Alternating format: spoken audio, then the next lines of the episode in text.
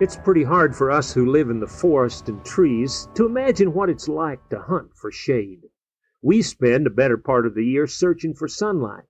But in the Old West there were plenty of times, whether you were out on the rolling prairies of the Dakotas, clear down in the Indian Territory, in the Great Basin region of Nevada, Idaho, Utah, and eastern Oregon, or down in the deserts of the Southwest, where you could ride all day and never find one tree, not one scrap of shade bigger than a scrawny sage.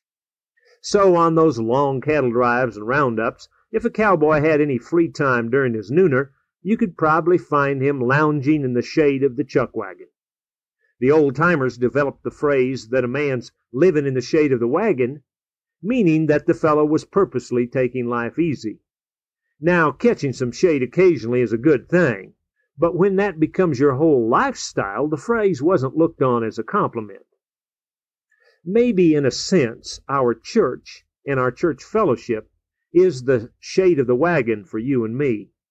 The Bible tells us for anyone who enters God's rest also rests from his own work, just as God did from his. We would like to think that each day has its moments of sweet peace and divine recess a short time of meditation, a few scriptures, a moment or two of prayer, praise, and fellowship with the Lord. At least that's our goal for every day. But no matter how serious the disciple, there are days, there are weeks, there are months where those little spiritual oases are pretty difficult to locate. Like any old time cowpuncher, there are some times that it's tough to find any spiritual shade.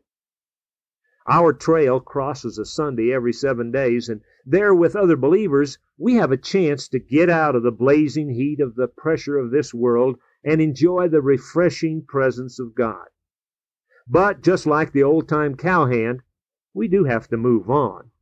A little rest, a little inspiration, some spiritual food, and then it's time to hit the trail again. You and I ride herd on humanity, and there is a final destination even in the spiritual realm, all of life was not meant to be spent in the shade of the wagon.